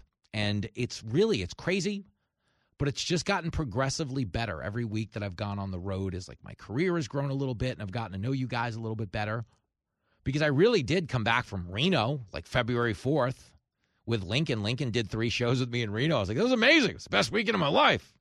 And then I went to Fat Cats and uh, we had such a great time in Utica and Lincoln was there for that and Jenny was there and we were like, oh, that was amazing. What a great weekend. But then even this weekend, just the same. And it, you know, I used to treat this like this was an anomaly. Like, oh, well, we just had a particularly good crowd this weekend. No, as it turns out, they're all awesome. And it's the one thing I wanted to point out really quick is the reason I always encourage you guys to go to these gigs. My job is the same. I'm going to be on stage for an hour, hour and a half, telling jokes, taking questions. They're going to pay you. You're going to travel. You're going to eat some food. You're going to come home. It's great. But for all of you listening, there is this opportunity to show up and realize you belong to a really cool thing because the one point of pride I have in all of this touring I've done and shows we've sold out and stuff in between is that every single venue operator that I have ever played in the last two years is like, yo, I got to tell you, you have a really cool crowd. Yeah, yeah, you know, some of them definitely uh, like their beer. Not gonna lie, but they're cool. There's no fights. There's no arguments. People tip well. They're nice to the staff. That's our crowd. People who get it. People who are in on the joke that they have a unique American privilege. Freedom! You appreciate it, you take advantage of it, and you know the difference between a joke and a hate crime. I promise you, there is nothing I have enjoyed more about my little career success of the past few years than the fact that it's been leveraged into these phenomenal stand up experiences. You guys are world class. But right now, I'm not on stage doing comedy, but we can still give you a clip from one more comedian. I played this earlier in the show. It's only fair that we close on it. Kamala Harris making up a story about climate change and talking to her mom about conservatives being bad. It is clip 20. I went home one day and I said, Well, what's. Why are conservatives bad, mommy? Because I thought we were supposed to conserve things. I couldn't reconcile it. Now I can. Have you ever had a checkup? She is. Uh, get, Shut up, fool! Uh, really, like Kamala Harris is weapons grade stupid. Okay, there's articles making the rounds right now that Michelle Obama, Michelle Obama's gonna, she's gonna be your next president. Wrong. Michelle Obama doesn't even want to run, and even if she did, she wouldn't win. But I said it before, and I'll say it again. The reason they're out here telling you Kamala Harris, you know, if Biden doesn't run, we've heard of Hillary, we've heard of Gore, we've heard of Kerry, we've heard of Michelle, Michelle Obama. These stories are going to continue because Kamala sucks. And I'm out here in the real world and I know what's right or wrong or bullshit.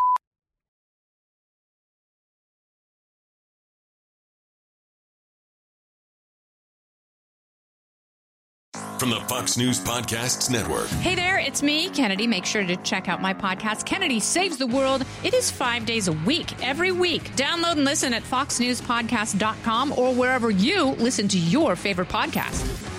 Listen to the show ad free on Fox News Podcast Plus, on Apple Podcast, Amazon Music with your Prime membership, or subscribe wherever you get your podcasts.